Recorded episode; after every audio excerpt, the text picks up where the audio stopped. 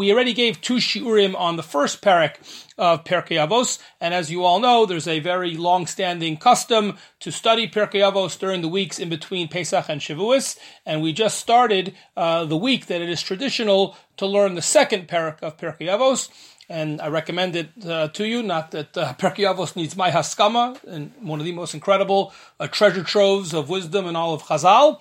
Uh, but uh, in addition to whatever learning you do on your own throughout the week, uh, I thought it made sense to have one shiur this week where we focused on one of the Mishnayos in the second parak and uh, studied it more in depth and gleaned uh, some of the lessons that Chazal had in mind for us. So, what I wanted to do is actually spend some time uh, now and study the first Mishnah, the opening Mishnah of the second parak, which is actually quite a big Mishnah, uh, certainly big.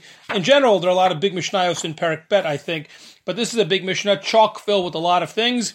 We can't do everything, but hopefully we can hit some of what I think are the relevant highlights. So let's first read the Mishnah just translate it simply, and then we'll go back and take a few of the points and study those more in depth. So the Mishnah says in the opening of the second parak, Rebbe Omer, Rebbe here is a reference to uh, none other than Rabbi Yehuda Hanasi, the son and successor of Rabbi Shimon Gamliel. He was both the leader in his time and, of course, perhaps most famously as the redactor of all of the Mishnah. Uh, it was under his leadership that that uh, momentous and history changing decision that was made to put what was until then merely an oral tradition, Torah Peh, and permit it to be written down and organized into what we now know as the Mishnah. That's Rebbe, Rebbe Yehuda Hanasi. So Rebbe Omer, Ezuhi derech yishara sheyavor loha adam. What is the proper straight path that a person should choose? Kol shehi tiferes li oseha, v'tiferes lo min ha'adam anything that is beneficial uh, to the person, him or herself, and also brings that person praise from other people. Uh, kind of a surprising uh, definition of how a person should be making uh, moral or ethical choices, and something which I think we'll have to get back to. Mishnah continues and says a second piece of advice from Rebbe: Have zahir b'mitzvah kala kibechamura matan scharan shal mitzvos. Be careful and uh, zealous and your performance of all mitzvos, even those which you might think are lighter or less serious, because you don't really know the true reward of any mitzvah. Number three says Rabbi Yehuda Hanasi, "Vehevi mechashev vehevseid mitzvah keneged schara uschar avera keneged hefseida." Uh, there's not much to add to the simple reading uh, of this uh, particular phrase. It seems to be pretty straightforward and very important which is that a person always has to do a certain calculation and calculate the cost of not doing uh, of doing a mitzvah, because even mitzvahs sometimes come with costs, but balance that out against what the reward will be. And obviously, the implication is that the reward will outweigh the cost. And the opposite, says the Mishnah, Scharavera keneged hefseda. There may very well be certain benefits to a certain avera, certain pleasure or certain short term benefits but have in mind the long term downside. Uh, so have that uh, calculation. And fourth and finally, the Mishnah concludes with its own something that really could have been a Mishnah in itself. It's so chock full and rich uh, with meaning. Fourth and final thing of the Mishnah. If you will constantly keep in mind three things, you'll never come to sin. And what are those three things? That seems to be an introductory phrase. We'll see when we get more be'iyun into this Mishnah that not everyone's going to agree to that. But the simple reading of the Mishnah, that's kind of an introductory phrase. Remember what's above you, and that introduces two of the three. ayin roeh, there's an ever-seeing eye. Oz and Shomas, there's always somebody who's listening to you. And then third and finally,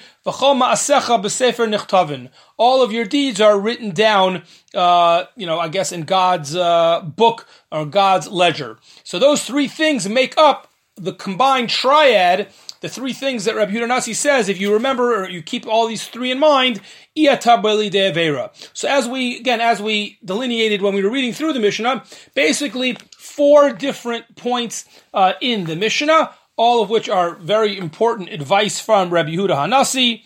Again, and um, we will perhaps, you know, we'll touch on all four, but I think I really have what to add in terms of Mefarshim in three of the four. So let's start at the beginning. The first piece of advice that Rabbi Yehuda Nasi had given us, which is how do you know what's the right thing? What's the smartest thing? What should you do? The derech yeshara shiyavur adam. What's that way? How should you figure out one litmus test to figure out how you should live your life? So I would say personally, it's a surprising answer from Rabbi Yehuda Nasi, as I alluded to when we first read the Mishnah you should do things which are tiferes leoseha, which give some kind of a praise or benefit to the person who's doing the mitzvahs, to you who does it, and tiferes lo adam, and gives you praise and honor from other people. So especially the second half seems particularly strange. I mean, we all know that there are things which we do which uh, are noticed and praised by other people, but we wouldn't usually think of Chazal, of Rabbi Yudah Nasi telling us, you know, when you're trying to decide what to do,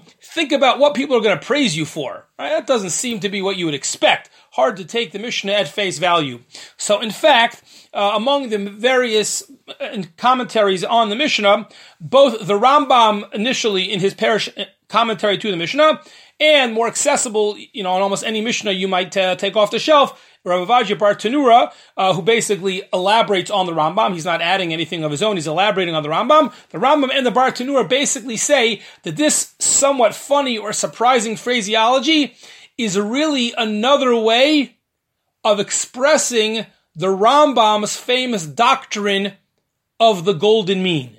The Rambam's idea of the derech mumutzat, being balanced, being moderate, the golden mean, the Shvil HaZahav, which he discusses both in Hilchos Deos and the Mishneh Torah and in the Shemona Prakim, both of which I think are much more famous than his comments on the Mishnah here in the second parak. But in a very short line, he alludes to his broader doctrine. The Rambam is famous for this, and the Bartanura actually elaborates on the Rambam here in our Mishnah. And they both say specifically that our Mishnah is talking about character traits, midos. And if you want to know, says the Rambam, says the Bartanura, which midos, which character traits are the ones that you should focus on, or how should you focus on them? So the Rambam and the Bartanura say that the way you should work on your midos and your character development is that you should avoid the extremes. After all, they say, there are many attributes that you could take upon yourself, which could be Tiferes Lola Adam. They could be beneficial to you. You could focus in an extreme way on a certain midah, and that could give you benefit, right? You know, if you have a tunnel vision on a very specific thing and you're, so to speak, an extremist in that, one could get really successful in many ways from that. On the other hand, you won't necessarily be doing it in a way that is beneficial to other people or that other people will respect. Therefore, says the Bartanura, says the Rambam, you have to do, you have to figure out a way to balance your character traits, balance your personality such that it will be beneficial to you. No one is saying, especially not the Rambam, not Bartanura, no one is saying you should be a martyr and always be a shmata, be a schlepper, let everyone walk over you. No, you have to have certain midos that give yourself a certain standing, a certain personality, an ability to be successful, but you have to moderate in a way that you're not only thinking about what's best for you, but also in a way that will be beneficial and be respected by other people. Not as we initially asked, as the Mishnah perhaps might be read simplistically. Not that you should be doing things in order to get praise from other people, but rather you should use other people's reaction to your personality, the way other people perceive you. That's not irrelevant. A lot of people, uh, and I think some people have this as a lifelong uh, character trait, and I would call it a character flaw. And in many cases, it comes with sometimes with adolescence or teenagehood or young adulthood, where people are really trying to find who they are and identify and be true to themselves. And often that, which is very admirable, but often that can sometimes uh, be expressed in a way of, you know, I do what's right for me, what I believe, and don't really care about how anybody else perceives it. And the Bartanura and the Rambam are explaining that this is exactly what the Mishnah is saying you shouldn't be doing. Rather, you need to do what you think is right and what's going to help you. But one of the measuring sticks for whether you're doing it in the right way, whether you have the right character traits as you're going about doing that thing, is how other people react. You need to balance those two together. Not do things that are only good. Don't be a martyr. Don't do just things that are good for other people, even if it's not good for you. But on the other hand, don't only focus on what's good for you and ignore how other people react. The Bartanura specifically uh, gives an example of how we spend our money. The bar, again, the Rambam also discusses this in other contexts, but here the Rambam doesn't say anything. But just to illustrate the point, the Bartanura says very uh, powerfully, and I think very uh, succinctly, but to the point, he says, listen, a person could be uh, very miserly, keep all his money uh, to himself, to herself, and that's good for you. That's Tiferes Adam. You'll keep all your money. On the other hand, if you don't benefit anybody with whatever blessings God has given you, you know, that's not really right. On the other hand, the person could give away everything, could be so generous that they have nothing for themselves. Says the Rambam, says the Bartanura, that's also incorrect. Rather, what should we be aiming for? What the Bartanura here calls nidivut, right? There are different ways of talking about being charitable, but the particular word that the Bartanura says, which is this synthesis, this middle way, the proper balanced way, is what he calls to being a nadiv, that is being generous, but being in a balanced and proportionate way that you don't lose what you need for yourself and for your own family. And even though that's a good example, as the Bartanura very powerfully, V'chein hadin b'shar kol hamidos. It's not only your personality trait in terms of how charitable you are or not, but this is a template that's a paradigm for how you should be in everything. Courage, fear, charity versus not. Think of anything. Love versus hate, soft versus harsh, you know, quick to end, all the things. There's, if you go to an extreme, it might be good for you but always balance that out and moderate that based on how it will be perceived by others. I just want to add one more point before we continue on in the Mishnah, which is that both uh, the Rambam and the Bartanura focus on character trait, midos. When Rabbeinu Yonah is commenting on this Mishnah. Rabbeinu Yonah specifically says, not talking about the middle, he doesn't quote the Rambam and get into the whole middle way, but Rabbeinu Yonah specifically says we're talking about not your character traits, your midos, but rather how you perform mitzvos. And I think this is a different nuance. It's, it's a similar idea basically, but it's a different nuance which I think is very important, timeless, but also quite timely. Says Rabbi Yonah, when it comes to doing mitzvos, do them in a way that isn't only how you feel is the right way to do the mitzvah, but also keep in mind how other people will perceive you. Do mitzvahs in a way that people will perceive that as you're doing something that's truly admirable. Whether they do that mitzvah or not, but they admire you for the way you're doing it. That's not, again, not in a way that you're just doing it because you want kavod. That's obviously not Rabbeinu Yonah is trying to say, but rather how people will perceive your performance of the mitzvah is an indication of whether you're doing the mitzvah the right way. In what what, it's very, it's a nice idea perhaps, but it seems a little bit too abstract and vague. So Rabbeinu Yonah gives a very specific example. There could be other examples, but Rabbeinu Yonah's example is timing, right? Rabbi Yonah, uh, you know, uh, had a certain sense for, you know, the phenomenon, the, the, phrase or the, the insight which we're familiar of, of timing is everything. So Rabbi Yonah says timing is really very key. He says there could be certain mitzvos in which it's the right thing to do, but the wrong time. So maybe for you it's right, but if the timing is going to be perceived negatively by other people, so then keep that in mind. Maybe that's not what you should be doing not only do what's right for you at the right time for you, but what about at the right time for other people? And I have to just, uh, if you'll indulge me for a minute, I could not help but think about something which, uh, you know, I'd say throughout the frum world, uh, we are struggling with over the last few weeks, which is the issue of public tefillah, of minyanim. Right? Minyan is an inherent good, obviously.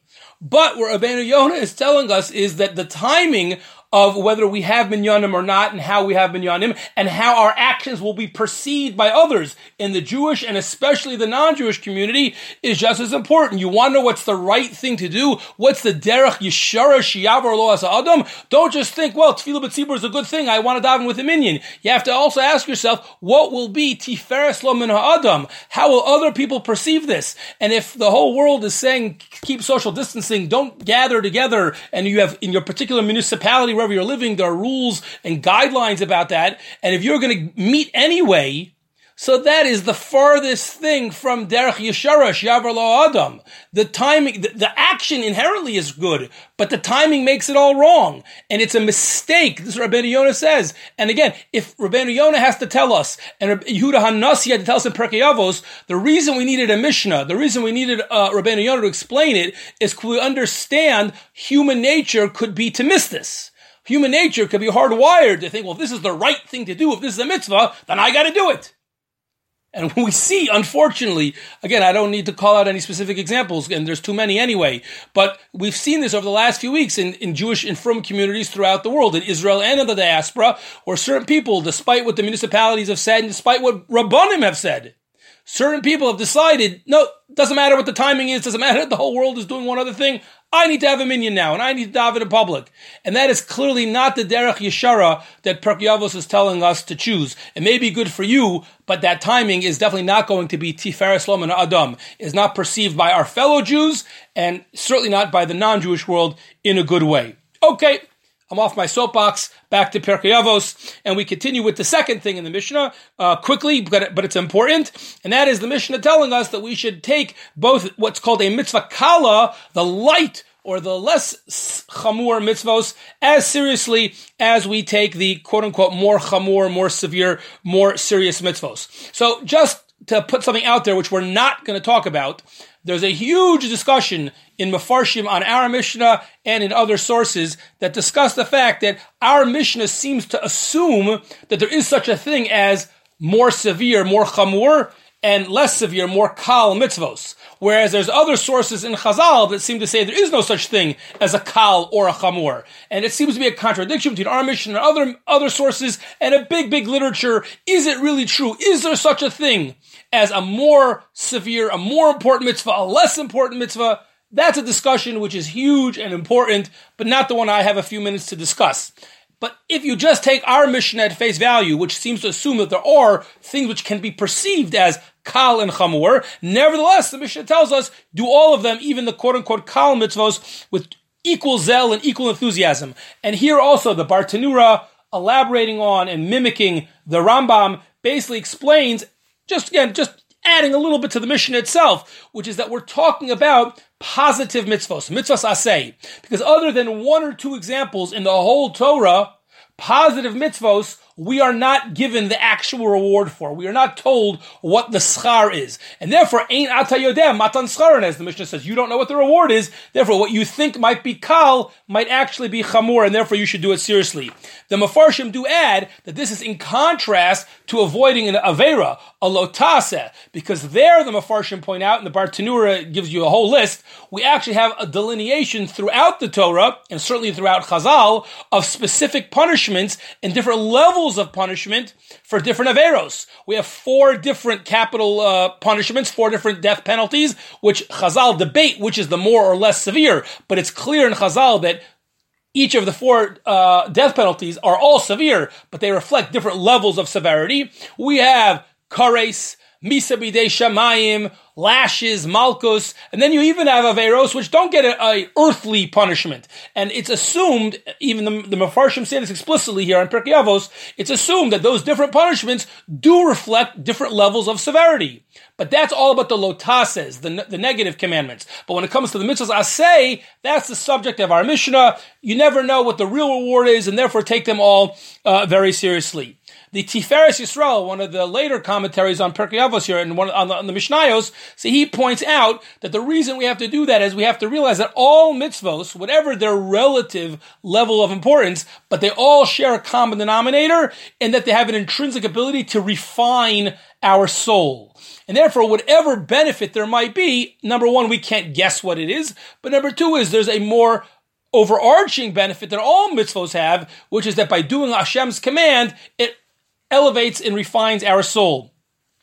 Hundreds of years before the Tiferes Yisrael said this, the Ramban, none other than the Ramban, in his commentary to the Torah in Shmos Perik Yud Gimel, a very, very famous passage where he discusses why so many mitzvahs throughout the Torah, throughout Yiddishkeit, are considered to be Zecher Lietzias Mitzrayim, commemorating uh, going out of Egypt, and we're not just talking about matzah and korban Pesach and things on Pesach, tefillin and mezuzah and all sorts of things, kiddush every Shabbos, so many things that are not connected ostensibly to the Pesach story or the historical dates of Pesach are Zecher Lietzias Mitzrayim, right? This is a curiosity that should, we should all have been piqued by this uh, curiosity. So the Ramban is a very long and famous passage explaining this, but towards the end of that passage, the Ramban mentions our Mishnah, and after his basic theory, specifically about Yetziat Mitzrayim, is that it imparts, those mitzvos impart a certain message about God's role in the world. There's a certain emuna, there's a certain hashkafa that is conveyed by those that is so important that we need to repeat it over and over again. Beyond that specific point of Yitziat Mitzrayim, the Ramban says in a more broad way, Lafichach Amru. That's why the Mishnah in Avos, Perik Beis, tells us to be careful about all mitzvos, even those which are considered quote unquote kal, and not just the ones that are chavav. Chamor. Why? Because says the Ramban, they are all chaviv, they're all beloved and chamud and, and, precious to Hashem. Why? Because all of them, kavanas kol mitzvos, says the Ramban, is an unbelievable, uh, you know, axiomatic overarching statement of philosophy of Judaism of the Ramban, kavanas kol HaMitzvos, shena'amin be'elokenu v'noda elav shuhu borenu, which is, or boranu. That is to say, a common feature of all mitzvos is they impress upon us the idea and the belief that there is a God, there is a HaKadosh Baruch Hu who is the creator and is in control of the world. And since he told us to do X or Y, that's why we're doing it. So every mitzvah, says Ramban, whether it's quote unquote kal, maybe there's such a thing as a kal, but even the kal, if I'm doing it, I'm highlighting my belief that Hashem runs the world and created the world. So whether it's a chamor or a kal, there might be side benefits or side factors which make one mitzvah more important or more severe than others. But there's a common thread, which is that they all communicate and impress upon us this idea Hashem is the creator and in control. Okay, the third thing that was mentioned in the Mishnah about calculating the relative reward versus uh, the cost of mitzvos and averos. We mentioned it again. There's not much to add to the simple reading of the Mishnah. The basic point is a person should have the long view. Think about the long-term cost. It's true that sometimes you know, if you don't work on Friday in the evening, or you're not working on Shabbos, or you don't go to a meeting because there might be not kosher at the board meeting or whatever, maybe it'll cost you in the short term. But think about the reward you're going to get. Think about the long term. And again, in the reverse as well, maybe there's a certain pleasure or benefit to an avera but that's in the short term. But think about the long term. In the long term, there will be um, there will be reward for overcoming your temptation and also punishment, frankly, if you don't. Again, that seems to be clearly the simple reading of the Mishnah. The Bartanura explicates this clearly. Take the long term, have the big picture in mind, and that will help you uh, make the right decision. Okay, just to finish off the Mishnah, I'd like to spend another few minutes getting to the last thing uh, in the Mishnah. Again, a very, very important phrase where Rabbi Hanasi tells us again, you know, you, you, know, you have to be tone deaf not to realize how important uh, something is when Rabbi Yehuda Nasi, no less, tells us, Histakil b'shosha dvarim via de'avera. If you think of these three things, remember these three things, this is the secret to success, these three things, and you won't uh, come to sin. And what were those three? Again, we mentioned the way most mafarshim read the Mishnah, da malamala mimcha ayin roeh. Remember, someone's always watching, ozen shama, someone's always listening, and kol masecha b'sefer and everything is going to be written down. So as I mentioned, that's the way most Rishonim uh, line up the three things. Uh, Rabbeinu Yonah, who goes with that, he does add something very interesting and important. Rabbeinu Yonah does say, why couldn't the, the Mishnah have just told us this without the bodily metaphor? Why couldn't the Mishnah have just said, you should know God knows everything that's happening, God hears everything you say, He sees everything you do. Why does it have to be dafka? There's an eye, there's an ear. Obviously, that's anthropomorphic. We don't believe that God has an eye. We don't believe that God has an ear. So why would the Mishnah go out of its way to use that anthropomorphic language? Presumably, you could have conveyed the idea without that bodily uh, reference. So the Rabbeinu Yonah says something which I think is so true.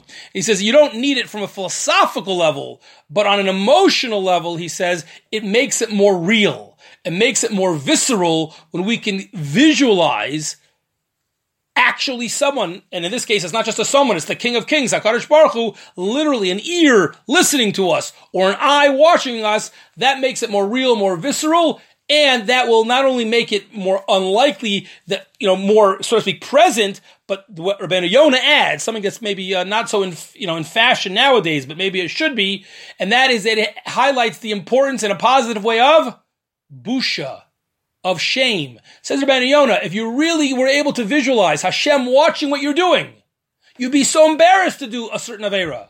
If you could really, really visualize, really, really visualize Hashem hearing the way you're talking, you'd be totally humiliated. You'd have busha if you to do such a thing. Says Rabbi Yonah, that's exactly what he's trying to say. A person should truly feel that and then they won't come to sin.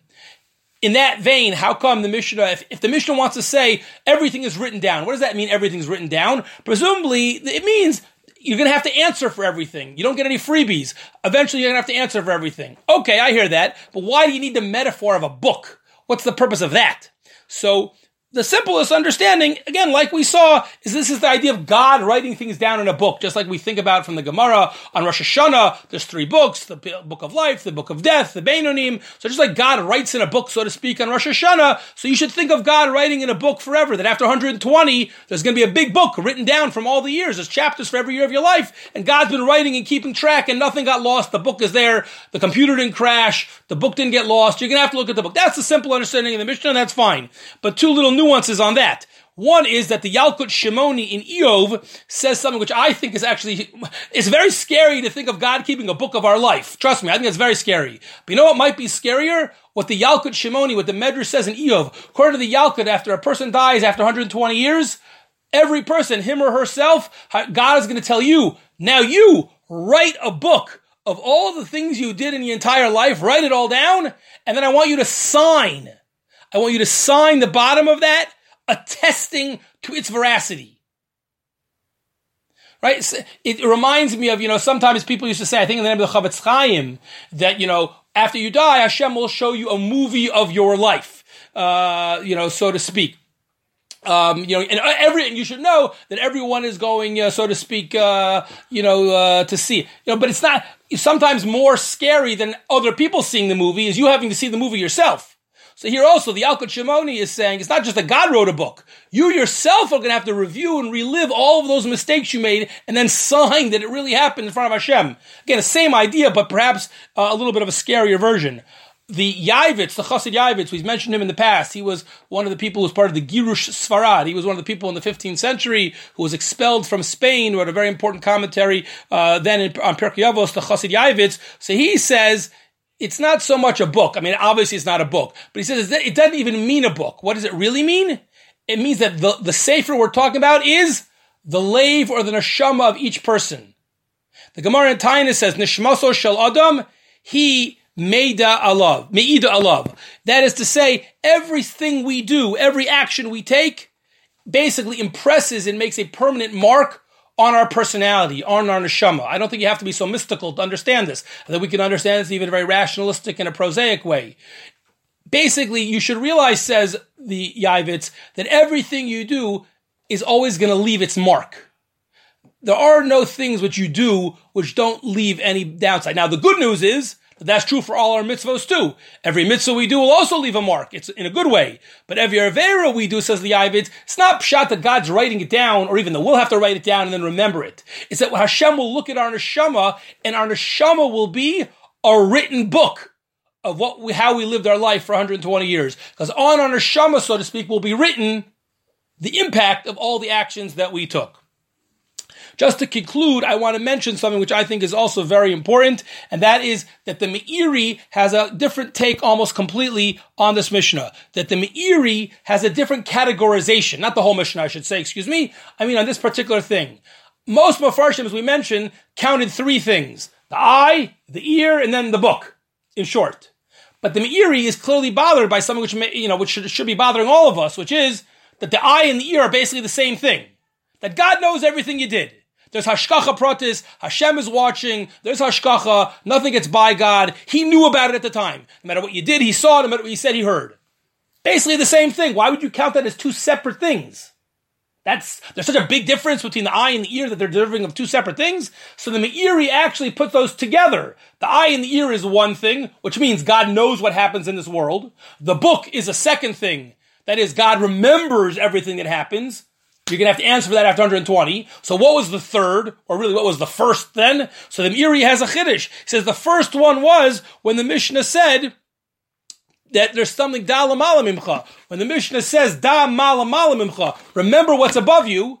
Most mafarshim say that's an introduction to what's above you, the eye who's watching and the ear that's hearing. The Meiri says no, da mimcha is something independent. That is, it refers to the fact that you should just believe in Hashem.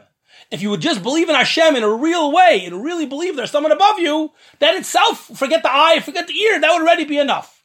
That's what the Meiri says. But I think there's a better explanation with all due respect, and that is based on something that Nefesh HaChaim says in Shar Aleph. Nefesh HaChaim has a famous doctrine of his philosophy. He says it in a very metaphysical, mystical way, but I think it makes sense on a prosaic and a more rationalistic way as well. But the Nefesh HaChaim says, what does that mean that there's something above you? Nefesh HaChaim says there's many, many worlds and universes and cosmic impacts that are happening in worlds that are beyond, you can't even fathom all the different universes and galaxies and things that are happening up in Shamayim. And you should know, says Nefesh HaChaim, that every time you do a mitzvah, that doesn't just affect this world, it affects even all the upper world. It has cosmic significance. And God forbid, anytime you do an Avera, you're doing tremendous harm not only to yourself or what you do in this world, but each Avera has cosmic significance. It's affecting many, many worlds. So that could be in line with the Meiri, what the Mishnah is here saying as well.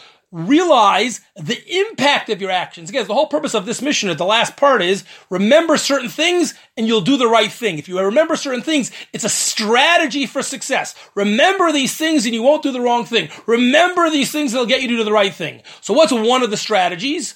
Da malamala mimcha, which understood based on what we're saying now of the Meiri and the Nefesh Chaim means realize the impact we often, sometimes consciously and many times subconsciously, the way we rationalize the bad thing that we're doing or the mistake that we're making is, ah, come on, it doesn't really matter. I don't really matter. I'm one of the billions of people in the world. Ah, what it matters? And this is one thing I'm doing. Does it really matter? Come on, it's no big deal. I know it's wrong, but come on, it's no big deal. So says the Meiri, says Nefesh HaChaim, da, Malamala mimcha. You realize everything you do, yes, you and me and all of us, it has massive, massive impact. Now again, if you're more mystical or metaphysically inclined, you could take the Nefesh HaChaim at face value. He's speaking very metaphysically. He was a big Kabbalist. He was speaking about all these other worlds. And for a lot of people, that will resonate. But I acknowledge that a lot of people that doesn't resonate so much with. But even if you don't have to think about all those worlds in the cosmic sky, I think we should just realize that even without that, we often underestimate the impact of our actions. We sell ourselves short, sometimes, you know, deliberately, because that way we can feel better about what we're doing or not doing. But we don't realize the impact that we're having. All of us impact some people impact only a few people around us. Some people impact a larger group. If you're in any position of influence, if you're an older sibling, a counselor, you're a parent, a grandparent, let alone a leader in a community, your actions don't just impact you. They impact many, many, many people. Da malamalamimcha. Realize there's a bigger picture here and you're not just a small nothing. Everything you do has tremendous impact. If we would stop and think before we were tempted to do or not do a certain thing, you know, is this just about me? Is it just about the moment? Or is there a bigger picture here, some tremendous impact that my correct action could have, or Rachmana litzlan, my negative action could have, if we would think in terms of the impact and actually give ourselves some credit. You know what? What we do matters. The decisions that we make, the choices that we make, they matter. If we would think about it in those terms, then each true, each action is maybe a little bit, but they add up to something big. They're building us. They're having impact on the wider world, our community, our family, etc., etc., our yeshiva, our friends, whatever the case may be. So if we would think about that, I think that also could help, uh, I think, inspire and discipline us. And that's a whole new insight which we get from the Meiri's reformulation or reorganization of the Mishnah with a twist that I'm adding from the Nefesh HaChaim. Okay, very much. Thank you very much. It's good to see everybody again. Stay tuned for whatever WhatsApp group or social media connections that we have so that we'll tell you for sure, Mirza Hashem, bli neder, there'll be a second shiur later in the week on Parshas Shavua, but I'm hopeful, depending on how things work out, that there might be a third shiur in the middle of the week as well. Take care, everyone. Good to see you. Have a great, great day.